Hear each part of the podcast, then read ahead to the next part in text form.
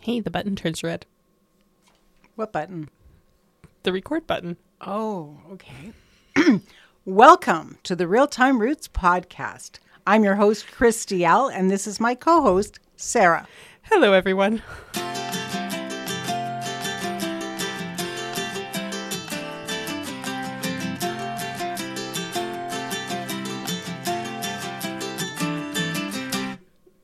At Joybilee, we help you grow your own food and remedies so that you can create health and wellness for your family naturally. In today's episode, we're going to be talking about where to find food when there's no food in the grocery stores, when the shelves are empty. So, I have a little story to start with. In 2015, we had a devastating fire in our area.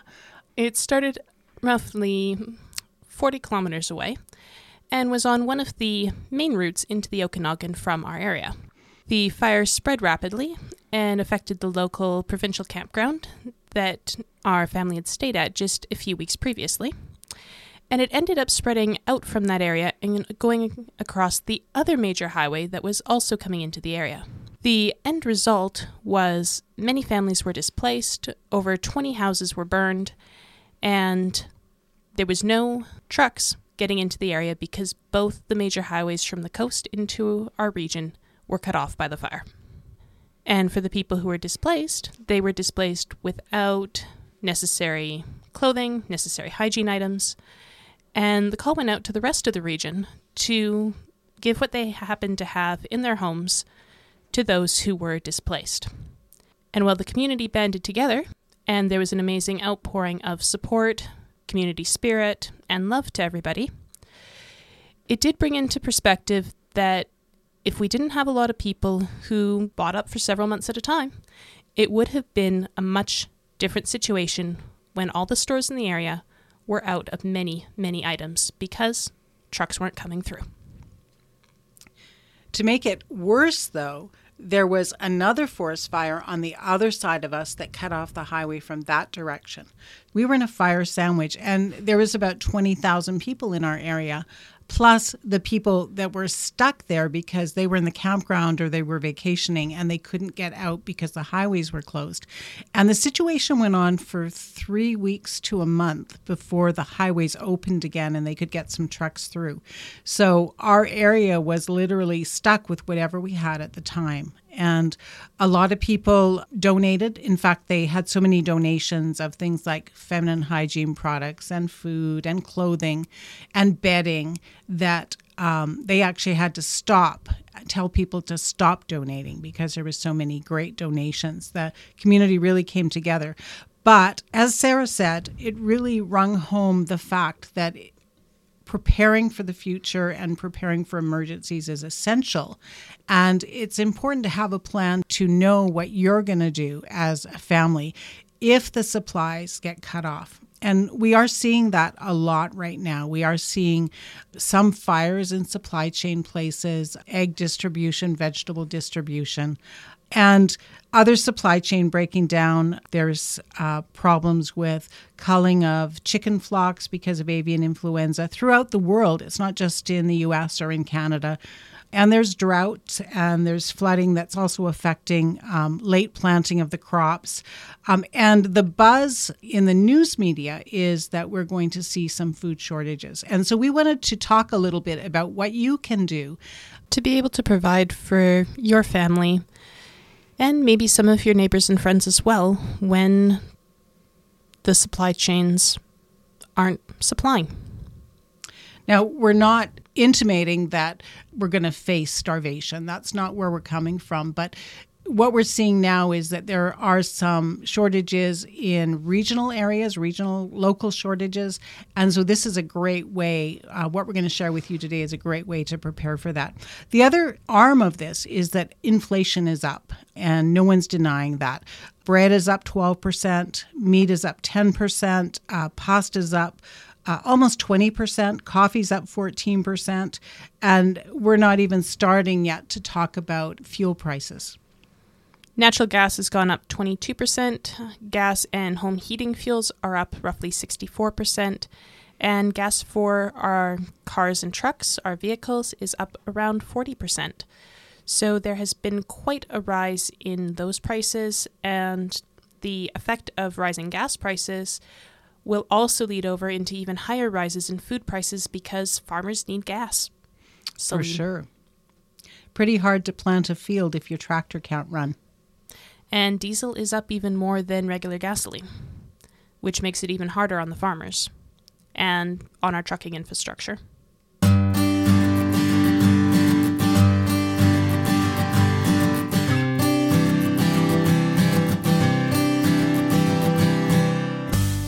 So, what can we do, Sarah? Well, we can look at other places to find food besides the grocery store and the food bank, which largely draws from the grocery store. So, one fairly straightforward option that a lot of people will think about is hunting and fishing. Local lakes, at least in BC, are often stocked with game fish like rainbow trout. They're usually restocked yearly. And while there are limits in place for daily fishing, fishing is an option for getting a good protein source. And then again, hunting is also an option, though you will need PAL and CORE certification as well as the hunting license and the individual game tag. So that's in BC, but the regulations are different depending on where you live. Um, so make sure you check the regulations in your area before you venture out with a gun or with a fishing rod to make sure that you can legally catch and take home.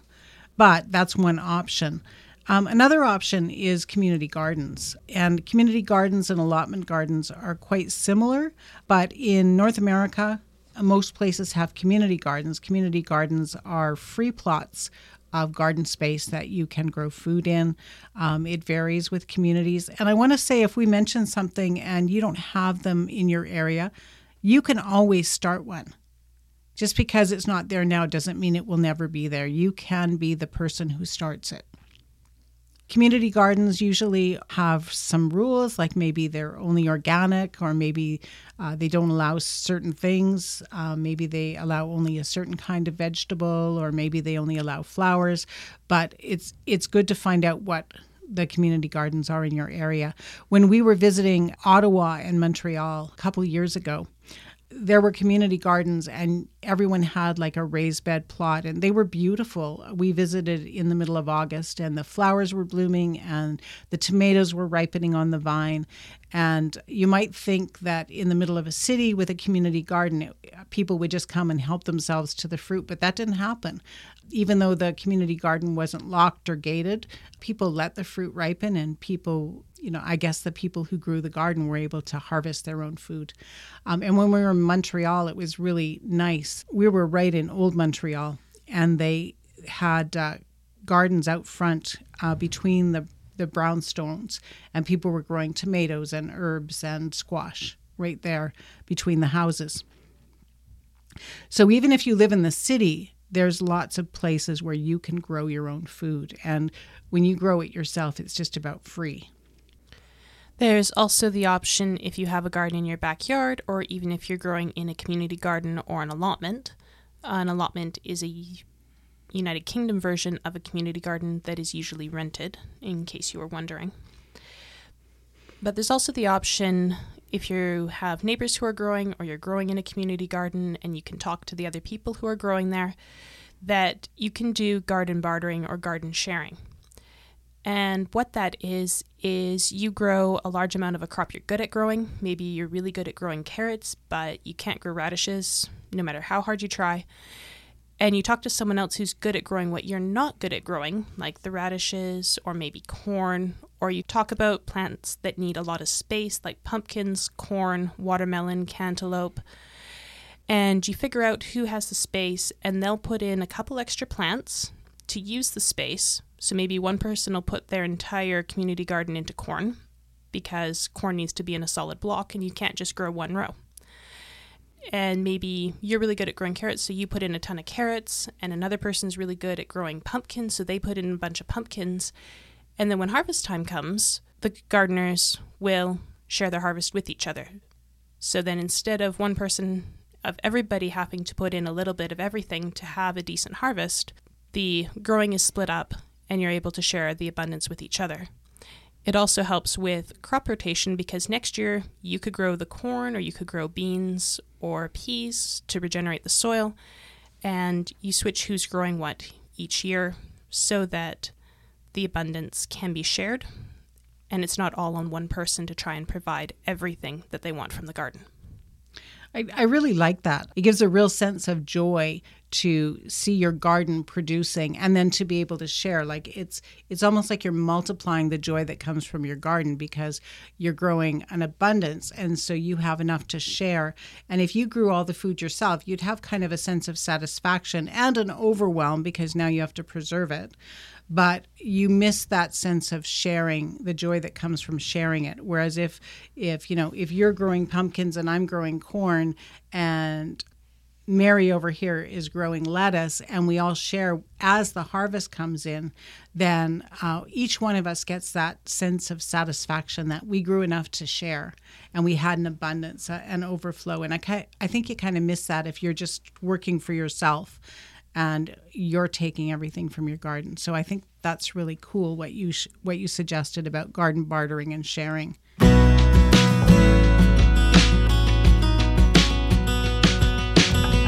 If growing some of your own food sounds like something you're ready to do right now, I've got the perfect next step for you. My Fill Your Salad Bowl workshop is a concise workshop that will show you how to grow enough greens to fill a salad bowl every day. That's a great first step, just to fill a salad bowl. It's not overwhelming and anyone can do it. You can do it even if you don't have any land, even if there's three feet of snow covering your garden, even if you've killed houseplants in the past, and even if you don't think you have a green thumb. Here's what we cover in this workshop. Now remember, it's a concise workshop. It's not going to take a long time to go through, so everyone's going to have enough time to do this. You'll learn three different salad green growing methods that you can implement right away. You'll learn the exact methods I use to keep my salad bowl full so I never run out, even if I have unexpected company. You'll also learn where to cut costs and still be successful growing salad greens at home.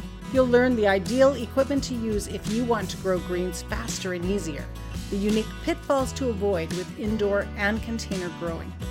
You'll learn how to save a crop that goes wrong, where to find organic seed at reasonable prices, how to store your seed so it stays viable for years so that you can save money now on bulk seed purchases. And you'll learn the health benefits of sprouts, microgreens, and healthy greens and how to optimize these benefits in the way you grow them and the way you store them. We'll also give you 17 ideas for using homegrown salad greens in the kitchen so they never get mundane.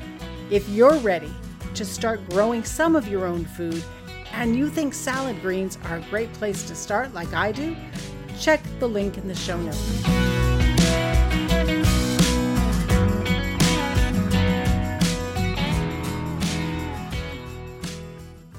Another place to find food is from abandoned farms such as old apple orchards or old berry farms and berry patches.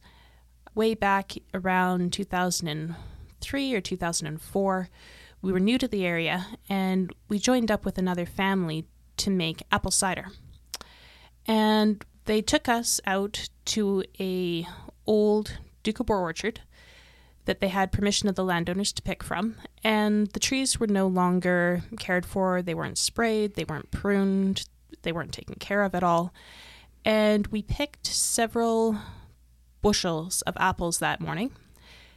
And then we took them back, rinsed them off, and did cursory chopping up to make sure they didn't have worms, and put them through the cider press. And we had enough fresh apple cider to last the winter from that one day of effort.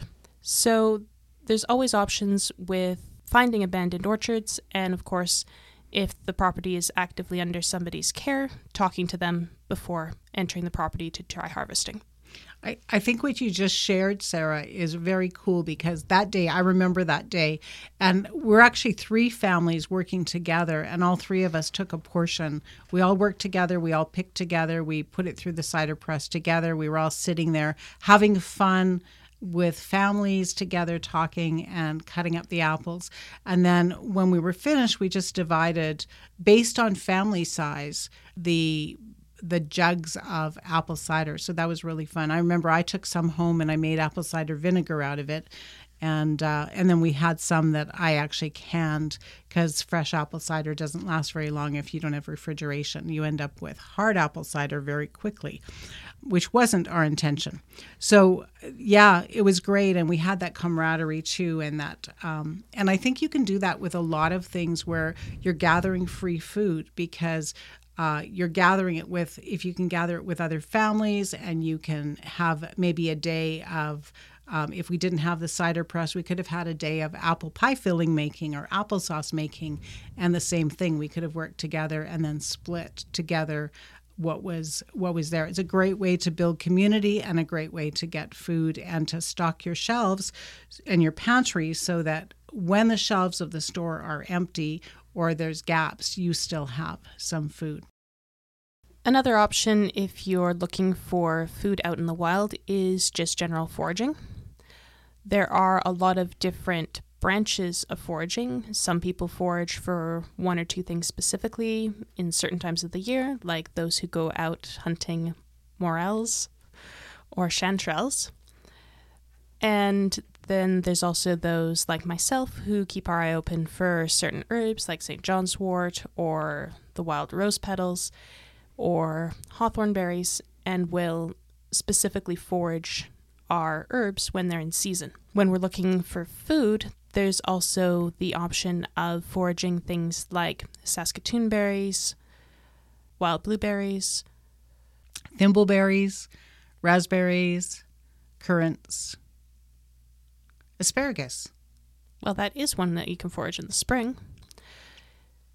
It's the berry that grows up on the mountainside. Huckleberry. Yes, huckleberries. and then there's also other options like if you let plants go to seed, you can end up foraging lettuce from your own backyard, or parsley, or walking onions. They're escaping. Good point. Good point. But then you need to have a garden. So we've been talking a lot about the free food that's available, which is always fun. Community gardens, bartering, abandoned farms, foraging. But there's also local sources of food that you might have to pay for, and it might not be any cheaper than buying in the store, but it might be more nutritious. And uh, one of the things that we have in our area is local farms. Now, if you live in the city, there probably are some local farms, but they might just be on the outskirts of the city.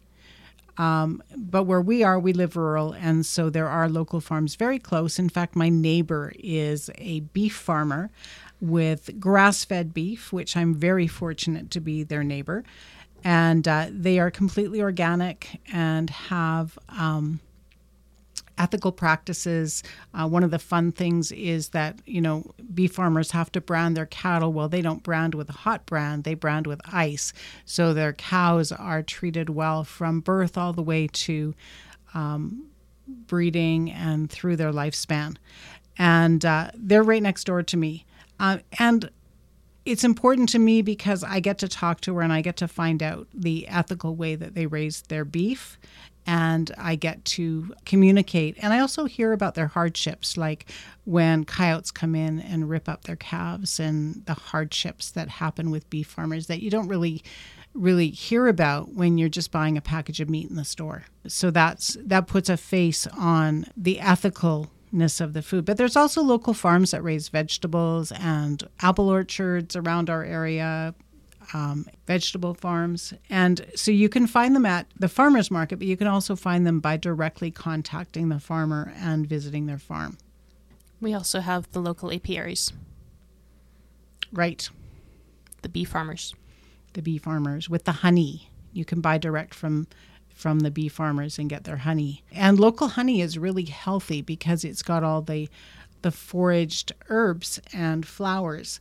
And so eating the pollen from them and the pollen, and that can actually be uh, more beneficial for your health than even Manuka honey, which has all the advertising and the marketing behind it. If I, as a herbalist, am looking for honey, I would always go with local honey, unpasteurized local honey.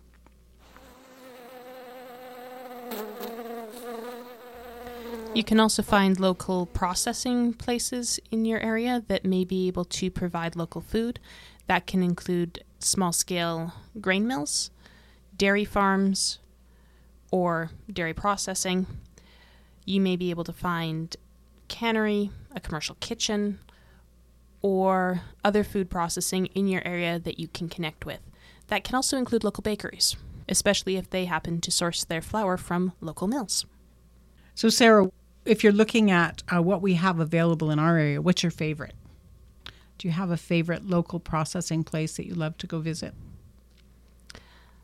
Um, I like going out to Jerseyland Organics.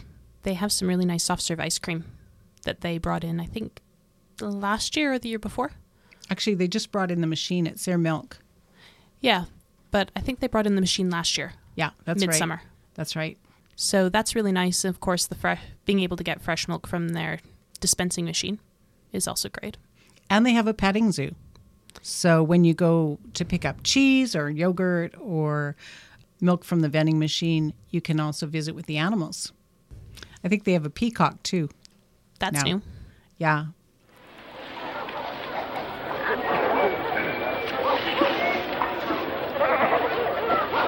So we talked a bit about farmers markets, and I know Sarah, you are selling mushrooms at the farmers market this year. So, what do you find at the farmers market that you love that makes you want to go back? People. People, tell me more. It's the connections in the community. You get to know a lot more people. You get to talk to a lot more people coming through. And you learn a lot more about your community and what's around. And it's not just the vendors at the market, it's also the people coming through shopping and buying. You end up hearing a lot more than you probably would expect about the individuals who are coming by. That's a good point. I know when we first moved here, we didn't know where the local food was, and we were just going to the grocery store at first. And it took a little bit of being in the community for a while and talking to people before we found out, you know, about Jerseyland Organic, so we could go get our milk there and our cheese there, and about some of the local vegetables and, and fruit vendors, and where to source honey. And so, if you're new to an area, maybe you've moved recently or you haven't taken the time to really get to know your local area, it can take some time to make the connections and find out where the local food sources are, but they're there. And uh, the farmers market is a great place to start to ask questions, to get to know your area better so that you can actually find those sources. Another source of local food is CSA boxes. Now, CSA stands for Community Supported Agriculture, and how most CSA boxes work is you make a contract at the beginning of a season and you get a weekly or bi-weekly box of whatever the farm happens to have that week um, that they're harvesting.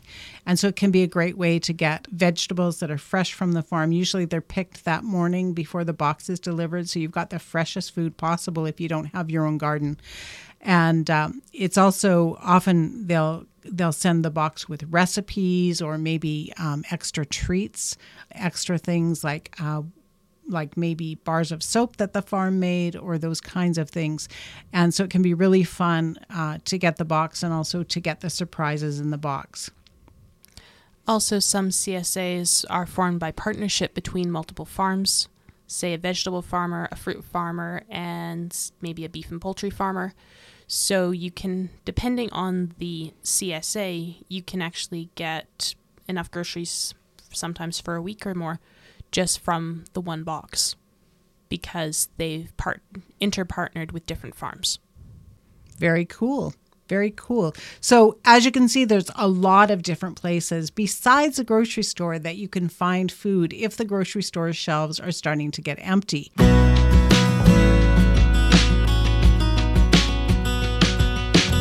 If you're just getting started thinking about using herbs to make something so that you can feel better and start to tap into the natural wellness, I've got the perfect course for you. My course, the Inspiring Botanical Drinks Mixers and Elixirs course. In this video course, you'll learn how to make healthy beverages that will help you break away from sodas and sugary drinks or plain boring water. Even if you have a two or three soda a day habit, even if the kids are home and you keep running out of ice and ideas, even if you struggle to get enough fluids in your body because of the heat, even if you are watching your macros, your carbs, or your waistline. Even if you have food sensitivities or allergies, and even if the rising price of food and drink has you making tough decisions about where to cut costs. If you are making more food at home and watching your budget, but go to the same bottled beverages day in and day out, this class will inspire you to up your game in the beverage category with healthy and creative options that are also kind to your budget. So, have a look at the Inspiring Botanical Drinks, Mixers, and Elixirs class. You'll find the link in the show notes.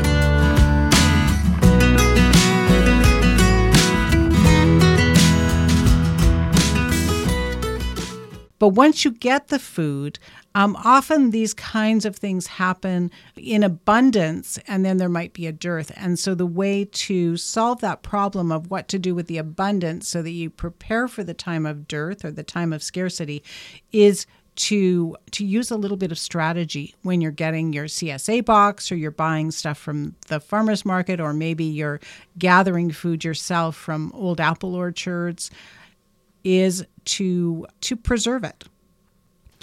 If you're foraging in the wild, the best thing to do is to harvest only what you know you can consume or preserve before it goes bad. And sometimes it's recommended to harvest 10% or less of what's available when we're talking about wild foraging. If you're talking about, say, harvesting from a disused apple orchard or even gleaning from an active apple orchard, just harvest as much as you know you can preserve and plan out your preserving strategy.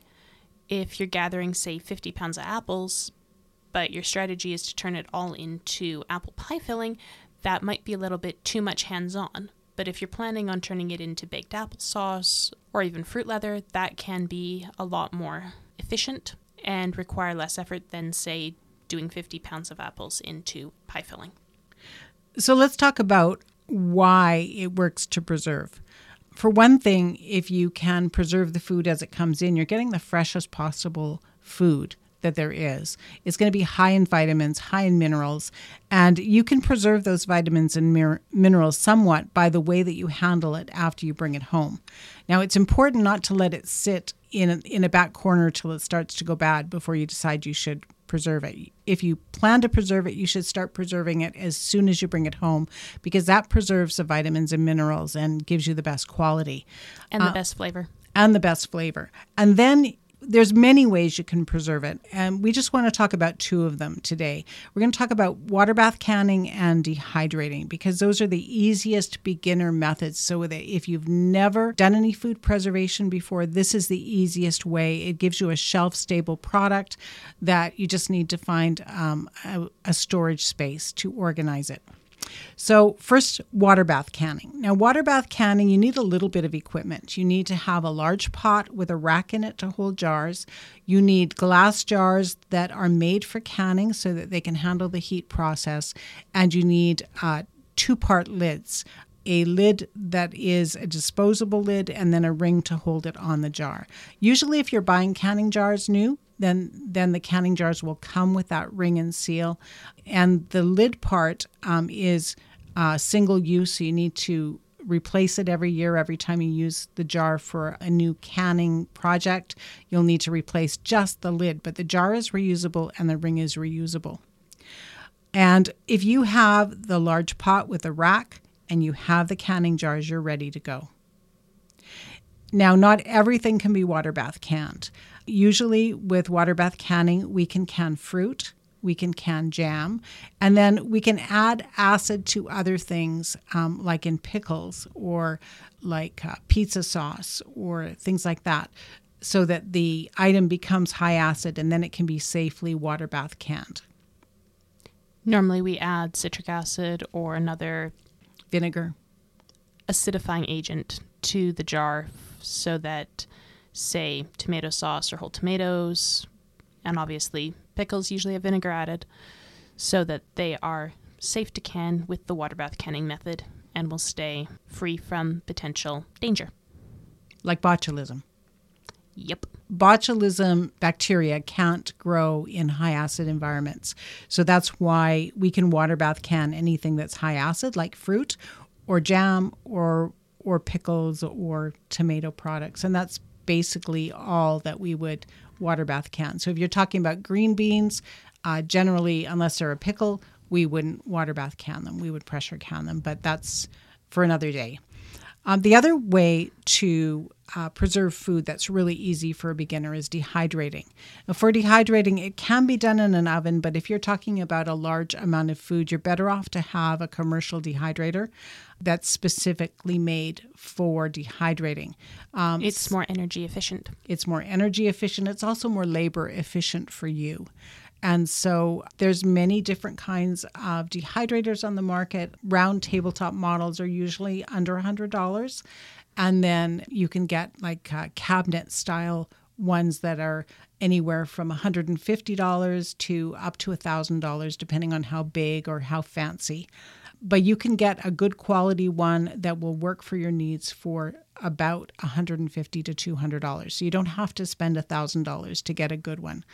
And with dehydrating, you basically are preparing the food with vegetables. We would blanch them by dipping them in boiling water and then chilling them quickly, slicing them, and putting them on the trays. And then most dehydrators will have instruction booklets with them that will tell you uh, what temperature and how long to dehydrate. And once the food is dehydrated, then you can put it in a jar or put it in a, a Ziploc bag or a mylar bag to store it. The dehydrating itself is preserving it because you're removing moisture, and bacteria can only grow in a moist area. So if you remove the moisture, you've stopped any kind of bacterial contamination from happening. If you want to learn more about dehydrating, you can always check out Chris's book about dehydrating for beginners. It's a full recipe book, including some recipes for meals, with a lot of information about different ways to dehydrate fruits, vegetables, mushrooms, meat, and more. Personally, I enjoy dehydrating because I can run a tray or two of just what I have excess of, whether that's basil or bananas or morels. It doesn't really matter because I can slip them in the dehydrator when I realize I have excess and have them dried and ready to go into a jar or a mylar bag within 12 hours.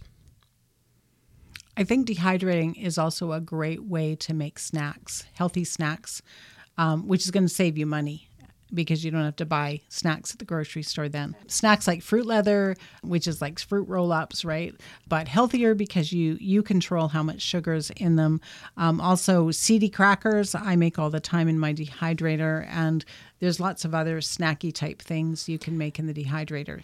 I like turning frozen fruit into fruit leather when I need to clean out my freezer before the next year's fruit comes in. That's much better than composting it.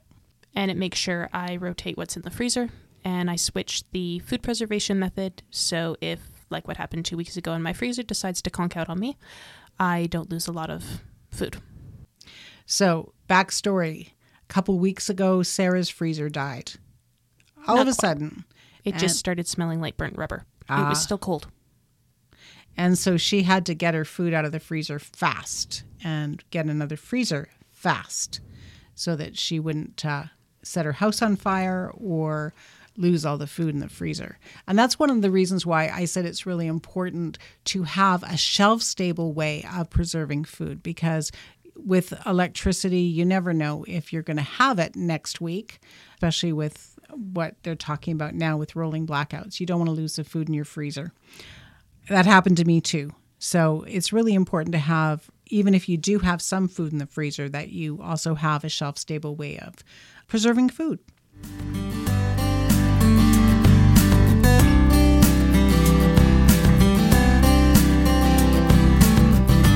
All right, So we've been talking about what to do when the grocery store shelves are empty. And we've talked about why it's important, where you can find free food, where you can find local food, and also how to preserve what you have.